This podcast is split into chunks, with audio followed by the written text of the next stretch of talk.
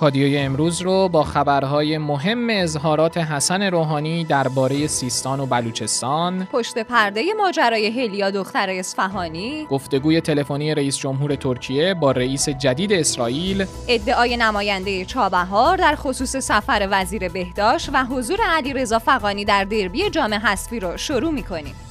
شنوندگان عزیز پادکست خبری پادیو سلام. محدث سادات موسوی پور هستم. به همراه همکارم آقای محمد رضا دانایی با خبرهای مهم امروز چهارشنبه 23 تیر ماه سال 1400 در خدمت شما هستیم.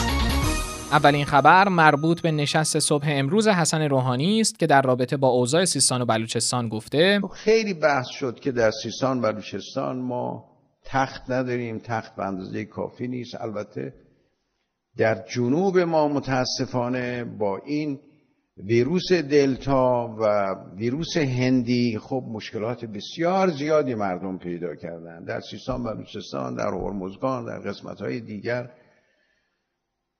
و مدافعین سلامت هم انصافا تلاش کردن. همه توان خودشون رو در این زمینه گذاشتن. اما این که سیاه نمایی میشه که آقا این مردم سیستان و بلوچستان تخت ندارن اصلا. اصلا بیمارستان ندارن. اصلا براشون هیچ کار نشده.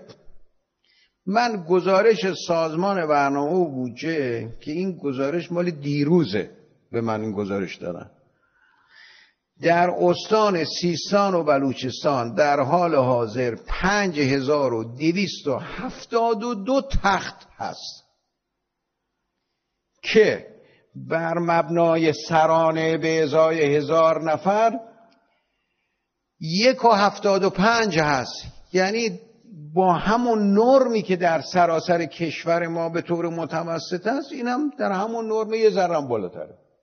پس این حرف درست نیست.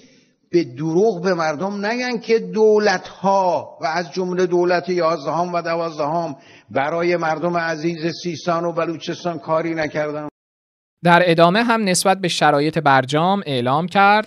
همه در سایه ایست البته ایستادگی مقاومت اینا درست ملت ایستادگی کرد. اگه ملت ایستادگی نمی‌کرد مذاکره پشتوانه می‌خواد. بله مذاکره مهمه. مذاکره بی پشتوانه خوب نمیشه. مذاکره باشه در درون دعوا باشه. پیش نمیره اون مذاکره. مذاکره باشه هدایت های رهبری معظم انقلاب نباشه. خب پیش نمیره اون مذاکره معلومه. مذاکره باشه مردم ایستادگی نکنن. بگن همین امروز باید نتیجه برسه. اگه می‌خواد دو سال طول بکشه ما نمیستیم نه مردم ایستادن. مذاکره دو سال هم طول کشید. مردم حمایت کردن مردم مقاومت کردن. اینا اصل داستانه.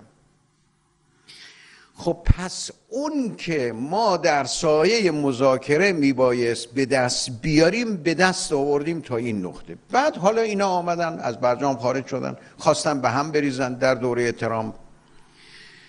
باز هم مقاومت شد. باز هم اساس کار مقاومت مردم بود. ایستادگی مردم بود. مردم کار بزرگی انجام دادن.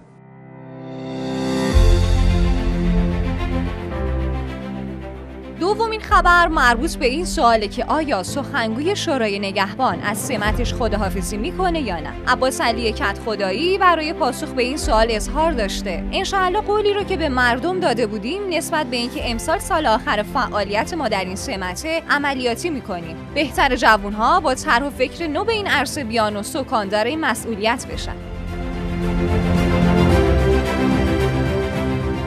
امروز خانم موسوی بررسی خیلی مهمی رو در قسمت اجتماعی خبرهامون داریم که مربوط به پشت پرده ماجرای غمکشی هلیا دختر اصفهانیه. طبق گزارش هایی که به دستمون رسیده پدر و مادر هلیا سالها پیش از هم جدا شدن. گویا هلیا با مادر و برادر کوچیکترش زندگی می‌کرده. و خب طلاق هم می‌تونه یکی از عاملهای شکلگیری شخصیت افراد حالا چه مثبت چه منفی باشه. می‌کنم از اینکه کلامتون رو قطع می‌کنم. اتفاقا آقای دانایی به نظر من یکی از نکته های مهم این ماجرا همین موضوعه. و طبق بررسی هایی که من از این ماجرا داشتم حتی بعد از دستگیری هلیا پدر و مادرش تو کلانتری بحث شدیدی رو با هم داشتن و بدون در نظر گرفتن شرایط و حتی آینده هلیا با پخش این کلیپ فقط به دنبال این بودن به نوعی تقصیرات رو گردن هم بندازن. و این موضوع خودش به تنهایی می‌تونه یکی از زمینه های لازم در وجود هلیا برای رفتارهای پر از خشونتش باشه. دقیقا درست میگین. من با یکی از شاهدای ماجرا که از دوستای هلیا هم بود یه گفتگویی کردم که می‌گفت هلیا همیشه رفتارهای مردونه داشت و حتی مواد مخدر مصرف می‌کرد اما معتاد نبود. دلیلش هم فقط خودنمایی جلوی همسن و سالانش بود. اما بعد از اینکه توی مهمونی با یه پسری آشنا میشه عاشق اون میشه تا اینکه بعد از چند وقت متوجه خیانت این پسر مورد علاقهش با دختر دیگه ای میشه و سری هم با اون دختر تو پارک قرار می‌ذاره و بعد از درگیری لفظی که بین اونها پیش میاد هلیا از لباسش قمر رو بیرون می‌کشه که خب فیلمش رو تو فضای مجازی همه ما با هم دیدیم. حالا سرهنگ جهانگیر کریمی معاون اجتماعی فرماندهی انتظامی استان اصفهان هم با توجه به همین صحبت شما گفته بررسی های اولیه نشون میده که افراد خاطی در فضای مجازی بعد از برقراری رابطه و دوستی با تاثیراتی که از دوستاشون گرفتن دست به این رفتارها می‌زنن. این مقام انتظامی در ادامه هم اعلام کرده که عواملی که اقدام به فیلمبرداری و انتشار این درگیری در فضای مجازی کرده بودن شناسایی شدن و حتما باشون برخورد میشه. حالا هنوز ماجرای هلیا تمام نشده یک کلیپ دیگه هم تو فضای مجازی پخش شده از دعوا و کتککاری چند تا دختر دیگه. که مخاطبین محترممون ساعت 8 شب هم در یوتیوب رادیو پادیو می‌تونن به صورت تصویری اون رو مشاهده کنن. خب دیگه از الان به بعد با وجود پیگیری جدی نیروی انتظامی و مسئولین مربوطه انتظار داریم خونواده ها همین اتفاق رو یک زنگ خطر بدونن. برای نظارت بیشتر نسبت به روابط فرزندانشون و به خصوص فعالیت هاشون در فضای مجازی.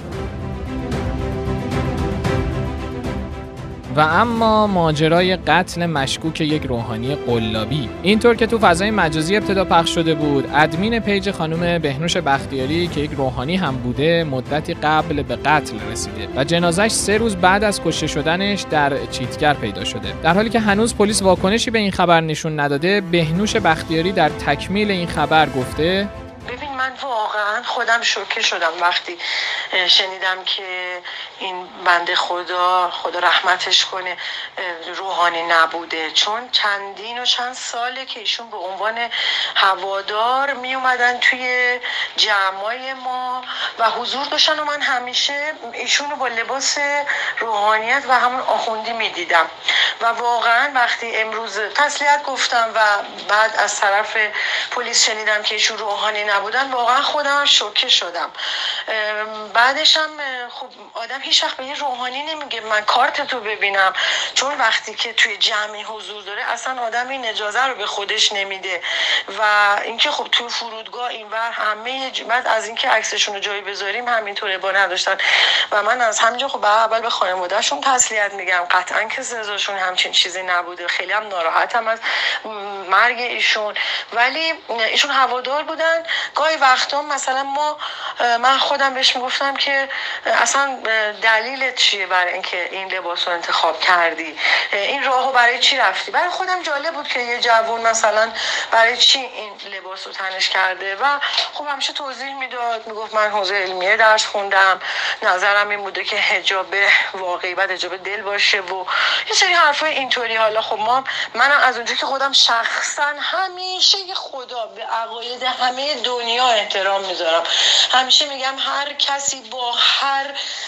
عقیده قابل احترامه با هر ملیتی با هر نژادی با هر قومی با هر لحجه و با هر حتی تمایل جنسی. حتی شما دیدی من به ترنسا اینقدر احترام می‌ذارم.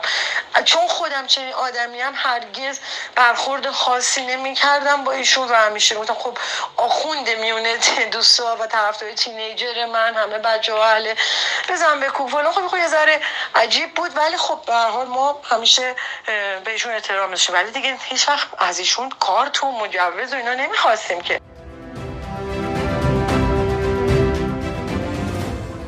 با ما همراه باشید با رخدادهای مهم خاورمیانه که پای ثابت خبرهای بین المللی مونه. رجب طیب اردوغان رئیس جمهور ترکیه روز دوشنبه در تماسی نادر با اسحاق هرتزوگ رئیس جمهور جدید رژیم صهیونیستی اسرائیل گفتگوی تلفنی داشته که در جریان این تماس تلفنی با وجود اینکه رئیس اسرائیل قدرت اجرایی نداره و یک مقام تشریفاتی محسوب میشه بر اهمیت زیاد روابط دو کشور و تاثیرش بر امنیت و ثبات خاورمیانه تاکید کرده.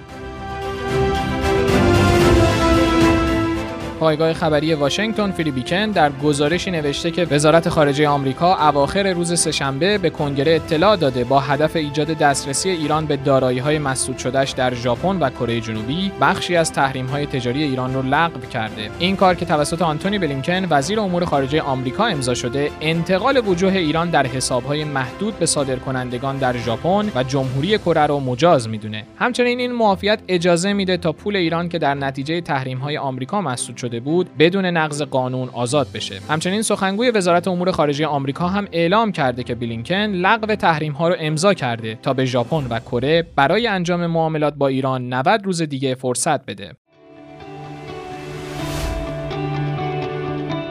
آقای دانایی اخبار کرونایی این دو روز هم که پر بود از سر و صدای سفر استانی وزیر بهداشت بله دیگه که حالا بعد از این سفر معین الدین سعیدی نماینده مردم چابهار در مجلس 11 هم با اشاره به حضور سعید نمکی وزیر بهداشت در استان سیستان و بلوچستان مدعی شده که بعضی از مدیران در بدو ورود وزیر شرایط بیمارستانهای استان رو بهتر جلوه دادن و متاسفانه بسیاری از بیماران کرونایی رو هم پیش از حضور وزیر به بهونه های مختلف مرخص کردن اما بعد از اینکه وزیر شرایط بیمارستان ها را از نزدیک بررسی کرده متوجه شده که بسیاری از آمار و ارقامی که به وزارتخونه بهداشت ارسال می شده مبتنی بر واقعیات نبوده. به همین خاطر سعید نمکی مصوباتی رو برای اجرا در سیستان و بلوچستان در نظر گرفته که شامل رایگان شدن هزینه بیماران کرونایی در سیستان و بلوچستان و یه سری اقدامات دیگه میشه. سعیدی در آخر هم با جدیت اعلام کرده که باید ببینیم این مصوبات اجرا میشه یا نه. چون تقریبا در همه شاخص های بهداشت و اقتصاد ما در رده های آخر هستیم و اون چه مشخصه اینه که استمرار وضعیت موجود فقط به خاطر تلاش بعضی از مدیران برای انکار واقعیته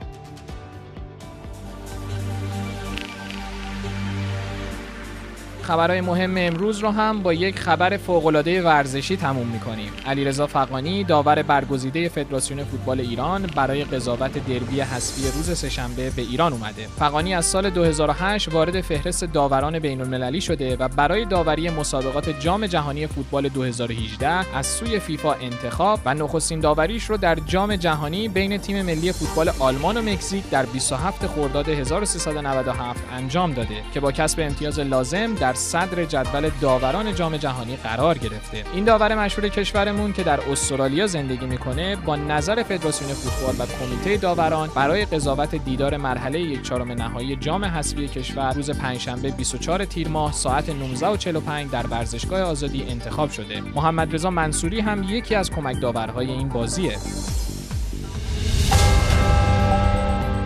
برنامه امروز هم تموم شد. خیلی ممنونیم از همراهی شما شنوندگان عزیز. یادتونم نره که ما همچنان منتظر شنیدن صدای گرم شما در account تلگرامی پادیو underline BOT و یا شماره واتساپ 0991 205 0973 هستیم. می‌تونید نظرتون رو نسبت به خبرهایی که خوندیم و یا حتی انتقاد و پیشنهادتون به پادیو رو برامون بفرستید. کامنت های Castbox رو هم فراموش نکنید. برای دیدن خبرها و ویدیوهای بیشتر هم می‌تونید در گوگل و یا Castbox رادیو پادیو رو search کنید و یا به سایت رادیوپادیو.com سری بزنید. از همراهی امروزتون با پادیو خیلی سپاسگزاریم. تا ظهر فردا خداوند یار و نگهدارتون باشه. خدا حافظ